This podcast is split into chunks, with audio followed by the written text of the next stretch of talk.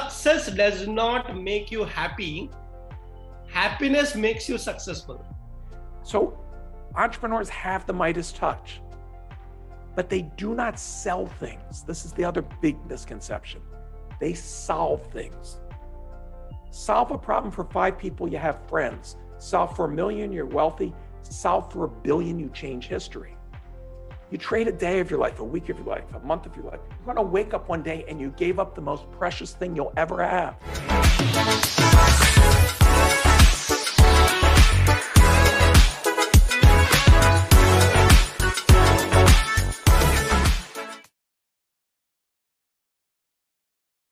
Hello, friends. Uh, it's an honor to be once again sharing wisdom with one of the most respected thinkers, authors, and positive disruptor, Jay Samit. Jay, sir, welcome to this particular session. And we want to get a lot and lots of your experience to be given to the young and, of course, the future generation across the world. Thank you so much, Jay, uh, for being part of the show. Pleasure to be here. Jay, you know, I've been listening to your talks, I've been going through your profile. It's an amazing profile your personality is so warming up. And I'll tell you, uh, uh, uh, when I was hearing your TED talk, one thing which really impressed me, of course, many things impressed me, but one thing that impressed me when you said, success does not make you happy, happiness makes you successful. Absolutely. It all starts with a positive mindset. Quite simply, if you don't have time to read my books, if you think you can or you think you can't, you're right. And in my most recent book, Future Proofing Me, I decided to put my reputation on the line and I took a homeless immigrant to the US and I mentored him. I gave him no capital, no business introductions, had to start a business that took zero money. And spoiler alert, he went from homeless to self made millionaire in under a year. I synthesized those mentoring sessions down to 12 truths and if you follow these 12 truths, you'll have the same results. It's not about getting rich quick scheme. It's about understanding how the world really works. I've run giant companies where I've had hundreds of thousands of employees, and I've sat in an empty room and started a startup time and again.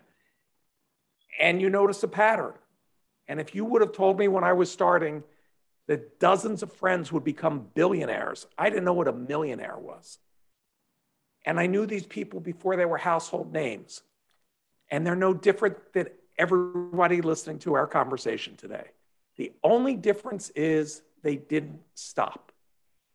Everything we enjoy in life, the clothes you're wearing, the movie you see, the book you read, was done by somebody that was stubborn. Because the only person that can see you is you. And you're going to fail. And failing is part of the process. Think of a newborn child. They don't stand up and go, Today I shall walk across the room. They get up and they fall, they get up and they fall, and they learn. So in business, when you fail, you don't end up where you started. You either earn or you learn, but either way, it propels you forward. It's like playing a video game. You sit down with that game and you hit that one obstacle and you can't get past it. Hammer, hammer, hammer. You get past that immovable obstacle, and guess what? There's another one. That's what the world's like. Uh, in fact, uh, you said something nice about you know mentoring uh, the future entrepreneurs. Uh, tell me, you know, uh, you saw a pattern as you said. You know, there's a lot of patterns that you see in successful entrepreneurs, and I'm sure there'll be a lot of young boys and girls coming and wanting to get mentored by you. But how do you choose and how do you pick up those young boys and girls whom you want to mentor? Are there specific qualities in them, some drive in them that, or a spark that you see in them? So I write my books to mentor at scale. Okay. I don't mentor people. I don't have the, the time. I've taught at the university level, and I noticed that some of the brightest students are clueless about how the world works. And no effect, offense to fellow professors, but many of them have never been in the real world, so their advice is useless. Okay? Theory doesn't work. Okay? So what I tell people is you cannot do it on your own. That myth of the self made man or woman is a myth. I used to run the world's largest music company, EMI. And I remember being in London at Wembley Stadium, 120,000 screaming fans, and our artist is on the stage by himself. And everybody feels he's there, he made it on his own. It's him singing to my heart. What a connection. But they don't see the manager and the lawyers and the songwriters and the musicians and the makeup artists and the roadies and the thousands of people that it took to make that one on one moment.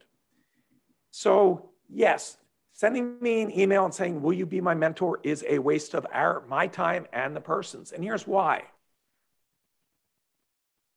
If I gave you Bill Gates's email address and you asked him to be your mentor, what could he possibly teach you at the stage that you're at?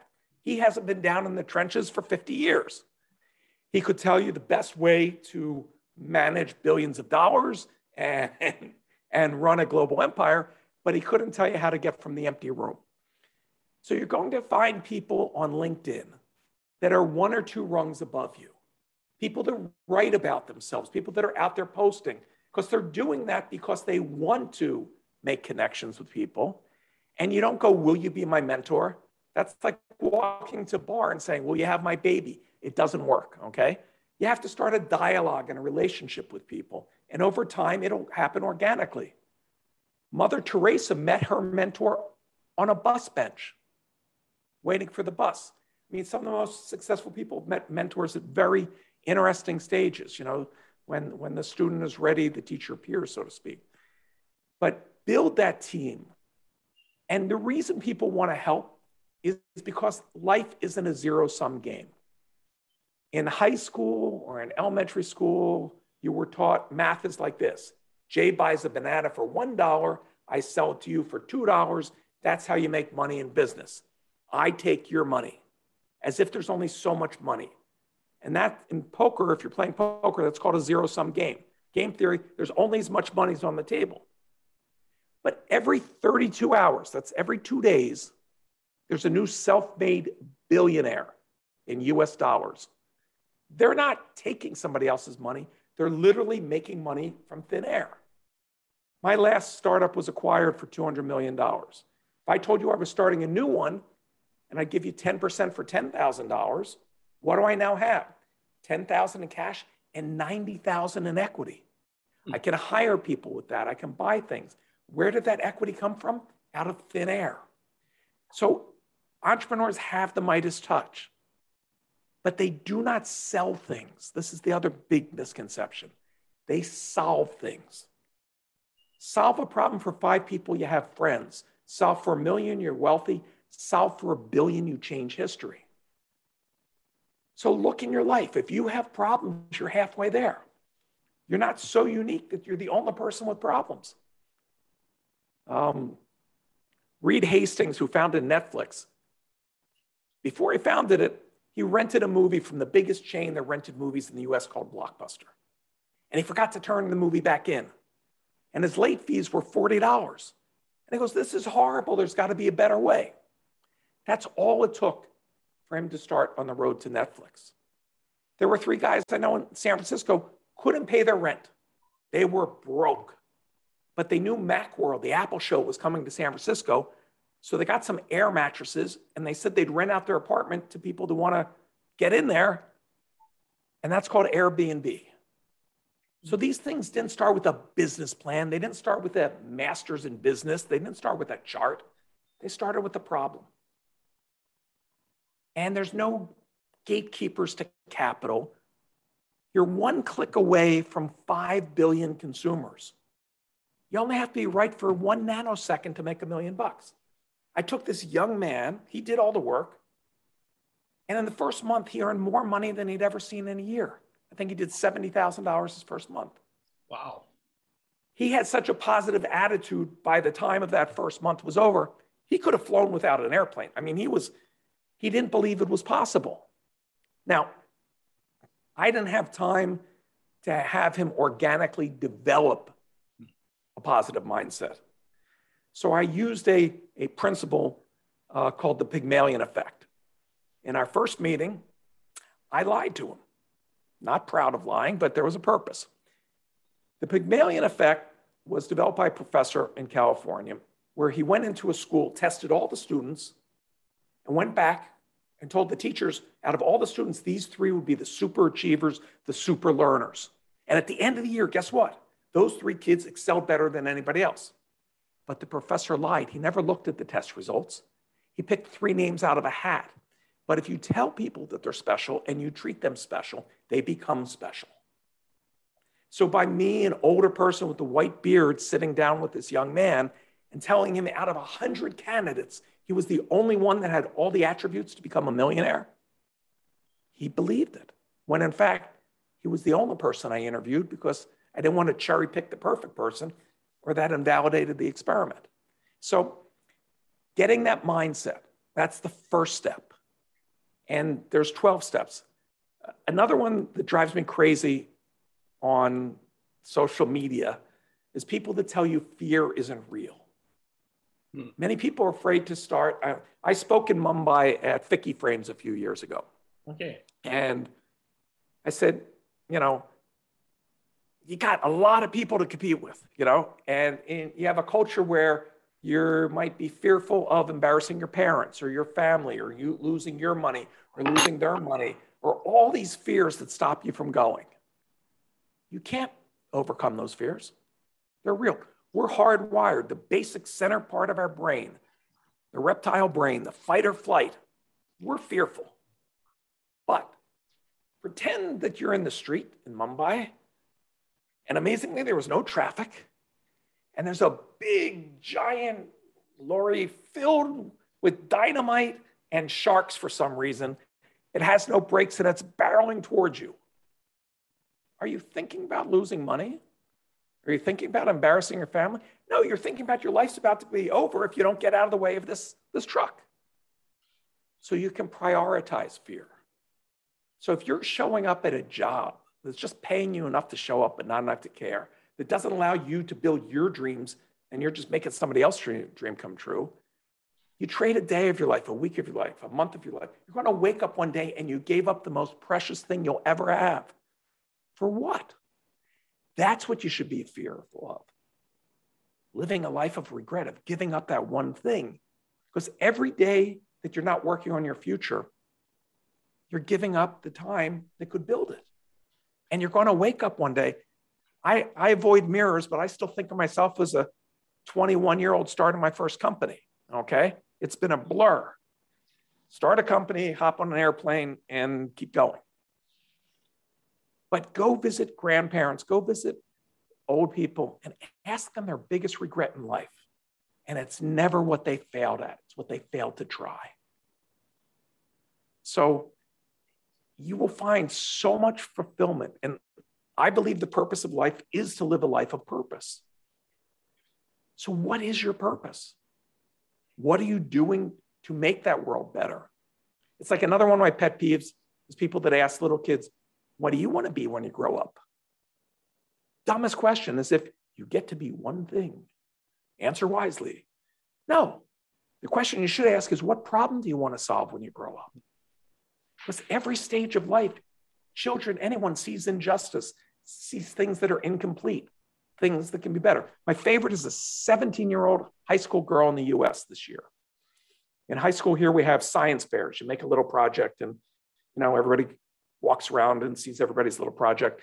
I did the most famous that fallback, a baking soda and vinegar volcano, okay? It's fun, you get to blow stuff up. But this high school girl looked at the number four cause of death in the US is being in a hospital, infections.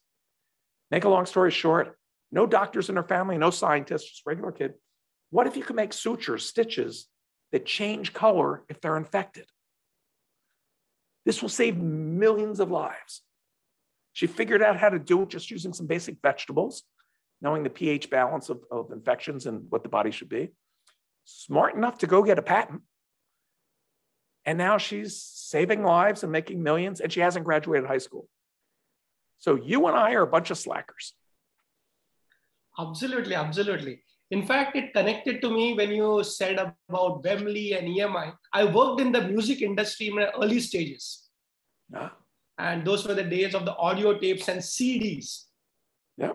It completely disrupted, you know, the music industry then and now how do you see such changes across various industries and you have done it yourself Yeah. So EMI was the only major that had a label in India. Um, Mohan, who ran it, was a great friend because uh, he his start off his talk each year. In a country of all piracy, why should we have a label? Um, but I was brought into the music industry for exactly that reason. I was already disrupting other fields. I'd, I'd been on the internet forever. And I remember the CEO saying to me, you know, we need you to change things. This was the year Napster. Half of all money went away, half of all jobs went away, everybody was closing down. And I said, I know nothing about the music industry. And he wisely said, We have 11,000 people that know about the music industry. What we don't know about is the future. So he empowered me to make mistakes and try everything. Mm. And I use that same principle with my direct reports. If you work for me, I tell you two things on day one. One, you don't work for me, I work for you.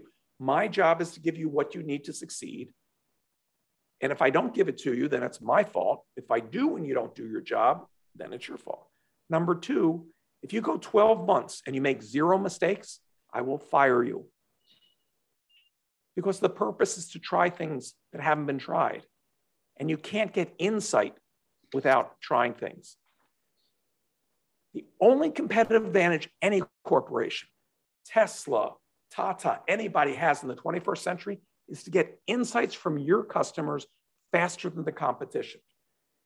And I can't tell you how many corporations are drowning in data and zero insights. For those that want a guaranteed quick job, write that you're a data scientist when you get out of college. You'll instantly have Google and Facebook and Apple offering you a fortune. Say yes to Google. They'll fly you in, you'll work there, even if you're a dance major. It'll take them two months to realize you don't even know what a computer is, and they'll fire you. But then for the rest of your career, you're a former Google data scientist. You'll never starve. Very, very interesting. In fact, you just uh, made me remember I work with some of the best leaders in India, maybe Narayana Murthy or Ratan Tata or Anand Mahindra. And you have worked with the best in the US, Bill Gates and Steve Jobs. Do you see a common pattern among all these leaders across the globe? Stubborn. they have a vision. Um, Steve was, you know, if you read the book, I mean, don't want to speak ill of the dead, horrible human being. But Wozniak, who was the foremost person knowing anything about computers, his partner, couldn't have made a dime and couldn't have built a company. Steve couldn't read code, couldn't write a line of code, didn't even have to know how a computer worked. But there was nobody more driven that would go and do whatever it takes to get something done. Violate the law, doesn't matter. That, that was his approach. Um, what they all have in common is a vision of what they believe is inevitable. Yeah. Right. And when I started my first company at 21, I knew nothing about business. It was probably a stupid idea and everything else, but I was ignorant enough to be turn out to be right. I thought it was common sense that everybody would get a computer. Right? Bill Gates thought the same thing. Um, at that time, the companies that made computers didn't believe that there would be everybody getting a computer. They couldn't figure out what people would use computers for.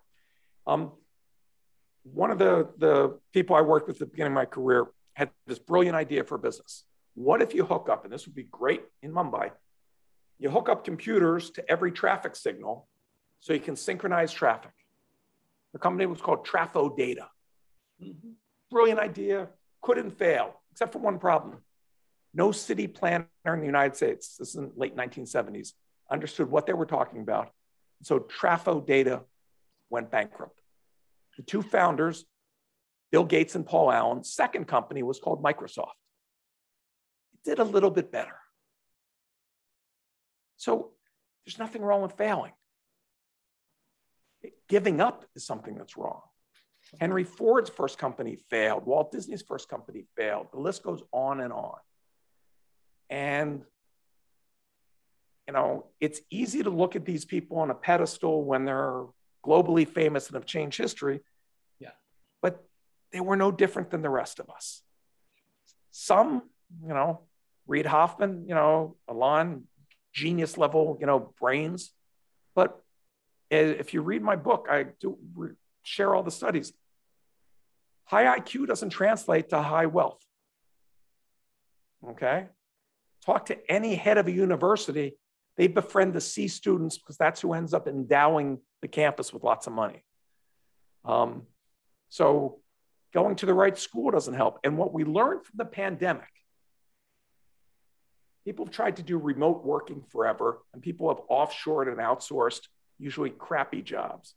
But what they're now have gotten used to is you can live anywhere and work everywhere, which meaning there's no competitive advantage to being in Silicon Valley yeah. with your physical body. So why pay the rent? Why share a cramped apartment with a bunch of people when you can live like a king? Um, I have a friend whose son is, an engineer at, at one of the top global companies. They said he doesn't have to go back to the office ever. So for what he was paying for rent in, in, in Cupertino, he now lives two blocks from the beach in Hawaii. Same price. He had roommates in California, no roommates in Hawaii. So you can now have a quality of life. And if you can work from anywhere, that also means you don't have to wait till you're old to see this beautiful world of ours. You can work one month in Mumbai and the next month in, in Rio de Janeiro and the next month in London you know, the world can be whatever you want it to be. We're, we're interdependent, interconnected, and this is your magic ticket. So solve a problem. Beautiful. I think that, that that's a very directional thought. Instead of looking out for selling a product, solve a problem. Yeah. Think of 10 years ago when the iPhone came out.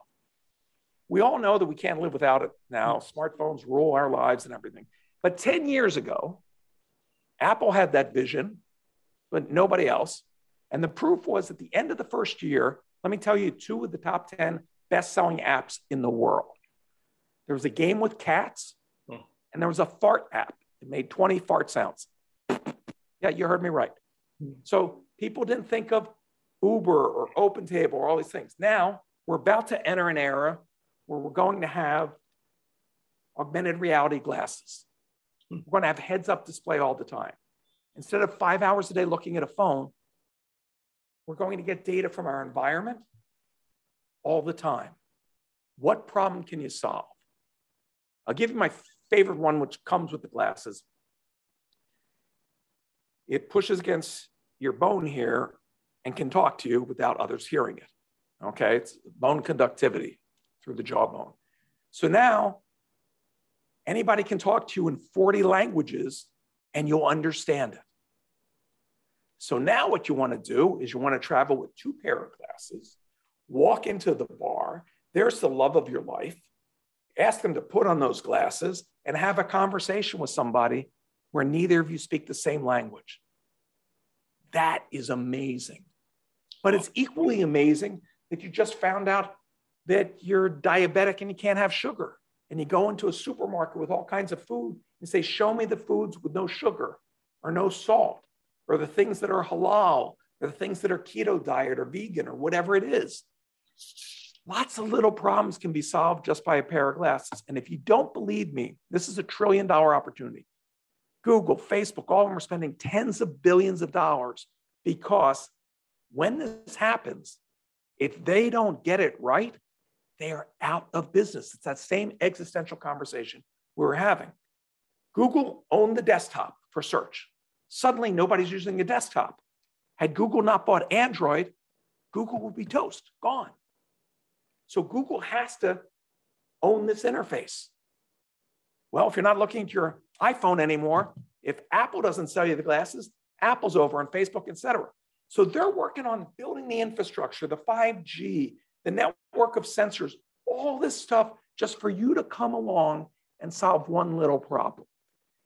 And to those that still don't believe that you're going to be wearing glasses, in the US this year, 80 million pairs of glasses were sold with one app Focus. Reading wow. glasses. Wow. Think of it. Reading glasses, the app is Focus. Okay. 50 million pairs of glasses were sold with another app called Sun, sunglasses. You're outside, you want to see the cricket match, the sun's in your eyes, you put on sunglasses. You bought that pair of glasses for that one app. I'm joking by calling it an app. But now imagine a pair of glasses that can do tons of problems, basic problems. And you may be the only person that bothered to have that app ready when those glasses start selling next year. That's excellent. Solve a problem. In fact, it brought me a thought in your book. It also speaks about leaders as wealth creators. So leaders are not just leading people, but they're adding to the economy. They're providing jobs, capital, whatever. So what's yeah, gov- gov- governments don't do crap. Okay. okay. I won't get an argument for that statement in any country on the planet. Okay. Sure. Including from presidents of head of state that I work with. Okay. Entrepreneurs are the only job creators. Okay. And the pandemic wiped out the middle class globally. Wow. It destroyed wealth. At the same time, the 100 wealthiest people in the world doubled their net wealth over the past 14 months. Not had their best year, not doubled what they earned in a year, doubled what they had in their lifetime in one year. When I wrote this book five years ago, Elon Musk was worth $2 billion. Pretty impressive. He's worth 300 billion now. Let me put that in perspective because people don't understand how much more a billion is than a million. I don't care if you're a math major and you know how to add zeros. And I thank everybody in India for inventing the zero. Okay. Humans have been on this planet for about 300,000 years. Okay. So back Olduvai Gorge in, in Africa, there's a guy in a cave, you know, that's 300,000 years ago. Homo erectus. Okay. If that guy made a million dollars a year and lived for all these 300,000 years, Elon Musk still is worth more than him. Wow. That's $300 billion. Wow. that's that's perspective. Oh, that much wealth creation in such a short time. In five years. And let me tell you, so now you talk about driven. Elon did something very similar to the experiment that I did with this young man. Elon was an immigrant to the US, mm-hmm. and he didn't know if he could make it as an entrepreneur. So he challenged himself could he learn to live on $1 a day? Wow. And he did that for a month. He bought oranges, top ramen, whatever. His first company, he and his brother had one PC. They slept in the office. They showered down at the public showers across town. The website was up during the day, and at night they coded on it. Okay. And that became PayPal. And when that was sold, he had enough money to go and get the yacht and get the island and have, you know, little monkeys, whatever, you know, fantasy you have. But you know what he did? He took every penny and started Solar City, a solar company, SpaceX, a rocket company, and bought and took over Tesla, which was founded by some other guys. He put every penny that he earned from the big giant payout that all of us would say is enough money for several lifetimes, so much so that he had to borrow money for rent for his apartment from somebody else. Today, with $300 billion, he sleeps in a trailer in the parking lot at SpaceX. He doesn't have the house. He doesn't want material things. When I sat down with him, first meeting, he said, I have enough money to cure cancer, but what good would that do? Life on this planet is over. I'm going to colonize Mars. it wasn't a joke for him. That is his life's purpose. Now, we can agree or disagree, but he's driven, and he's accomplished more in five years than most of us will do in five lifetimes. And yet, we all have the same 24 hours in a day. Absolutely. What do successful um, people different?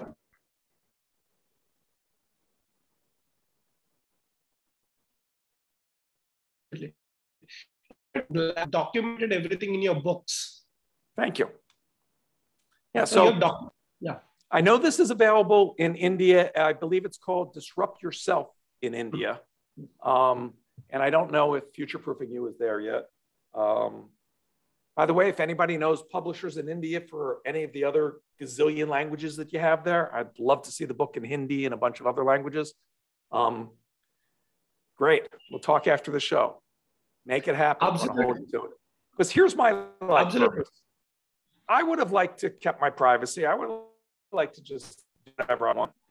But I realized that we're not teaching people how to achieve success. And we live in a world with some huge problems. Climate change, I don't have to go through all the list, but even basic stuff. So, how much better would the world be if people start solving problems? And if I have that ability to teach people and to show them how, I mean, I had students in my class do $100 million the first year. Wow. With no outside capital. So this can be achieved. So my purpose is I work with governments to teach them how to be more entrepreneurial.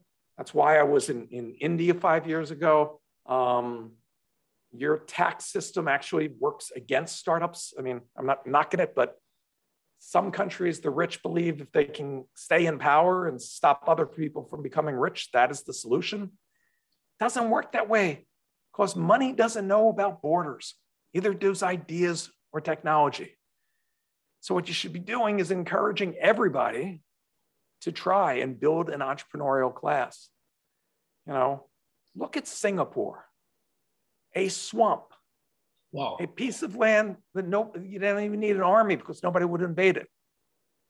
And look what they created in one man's lifetime. So this is all doable, okay? From the Wright brothers till we put a man on the moon was 66 years. Right? These aren't Herculean things and the infrastructure's there for everybody. Sure. You can reach customers anywhere. I work with entrepreneurs in, in Africa, in Australia, all over the place. It really doesn't matter where you are. And I'm super blessed and lucky that everybody bothered to learn this impossible language called English. Because I'm your typical American. I speak two languages, English and sarcasm. And uh, both get me far. Um, but that's about it. And the language barrier is going to go away with our, our new glasses. So now I won't feel like a moron when I'm walking around countries waiting for somebody to translate for me. Um, tomorrow I'm in Italy. My book comes out in Italian. Um, and once again, I'll be speaking English. Um, but soon that won't be an issue. Everybody will have translation. And think of what can be solved and created when we all can communicate. Wow. Welcome to Hindi. Yeah. So great advances. Uh, in fact, I want to ask you about your book journey. How many books and what all you have done? And if I were to pick up the first book of yours, which would you refer to? So the first one is Disrupt You, also known as Disrupt Yourself, where I really lay out how you get the ideas, how you do it. I break down. And as we said earlier, what most people, everybody thinks of changing the world, but nobody thinks of changing themselves. Yeah. So the first step is to change yourself. Your parents, your teachers, everybody that told you that you couldn't and shouldn't, well, they gave up on their dreams and they're trying to shield you from pain and hurt. Okay. But you know what? A lobster doesn't grow until it breaks out of its shell. Okay.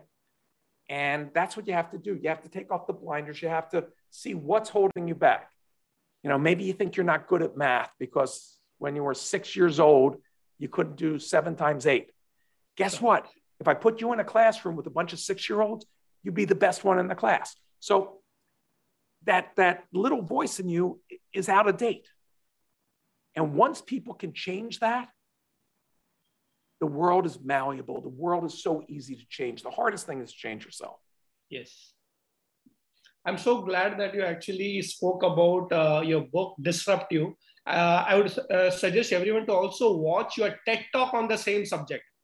So Yeah. that's an amazing TED talk. I want everybody to uh, check out uh, Jay on the social media platforms. He's very active, so much wisdom. you know, there is one question that I always uh, usually ask uh, what is your advice to the young generation? But I have a different disrupting question for you. What is your advice to retired people? Why would you retire? Wow. I would rather wear out than rust. Wow. Until the world's perfect, why not perfect it? Until everyone's happy. I mean, you know, you can make a difference in every single day. If you can't find a person with a smile, give them yours. I mean, it takes the smallest things to encourage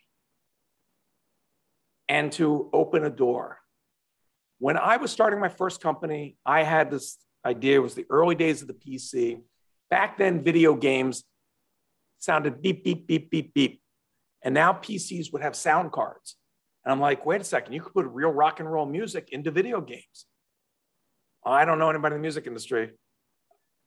I don't know. So I sent an email to Bill Gates. I'd never met Bill Gates. I didn't know Bill Gates.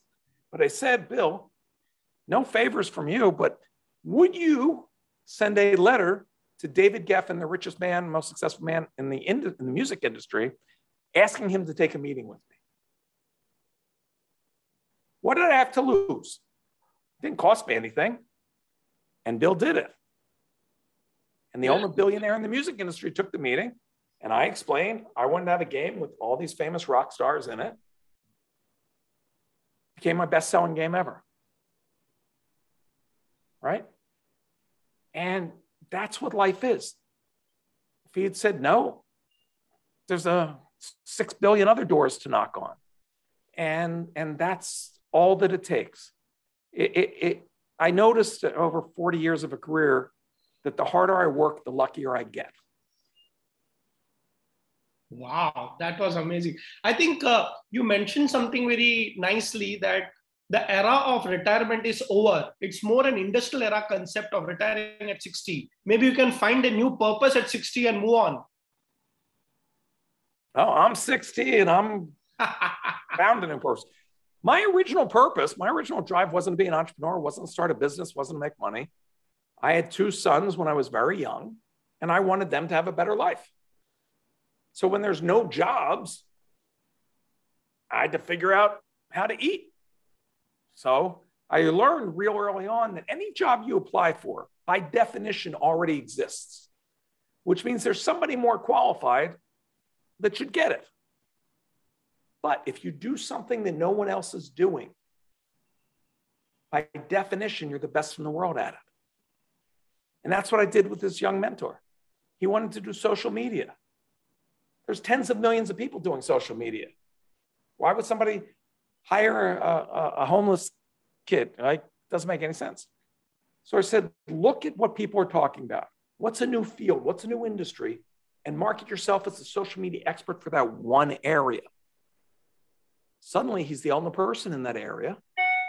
And as you learned in business school, get your first client for free, but then you have a case study. Look what you did. And the next one will pay you tens of thousands of dollars, and the next one hundreds of thousands. And, and that's all that it is. It's not rocket science, just nobody's showing people the steps. So, Jay, here is my last question. What is the first step to entrepreneurship? The positive mindset. Wow. And, and the second step, if we have two seconds, and by the way, I have free workbooks for both of these. So anybody can go to my website, jaysamit.com, download them, um, and start changing their life today. But I have a process that I explain in the books called the three problems a day for 30 days. And today, not tomorrow, if you really want to be successful, just write down three problems in your life. If you're in Mumbai, I'll give you the first one traffic, okay? But by day two or day three, you're going to say, I ran out of problems because you're living your life on autopilot. You're not noticing the moment by moment problems. So I had a friend who was doing this. And one morning, he's taking his medicine and the phone rings. And then he gets off a call and he goes, Did I take my medicine? If I did and I take another pill, I could overdose. If I don't, I could get sick. That's a problem.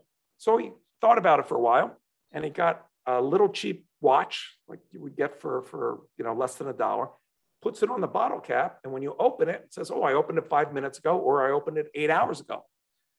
Then he added Bluetooth. So now I know whether grandma took her medicine. And he now sells millions of these things called timer caps. Okay, it's that basic.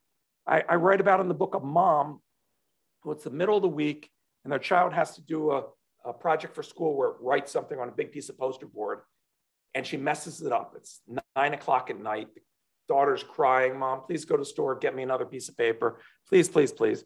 The mom relents, goes, but before she gives her the piece of paper, she takes a ruler and makes little fine lines on it. And the next day she's going, why don't they sell poster board with lines on it? Yeah. She got a patent and she makes about $5 million a year. No employees. It's that easy.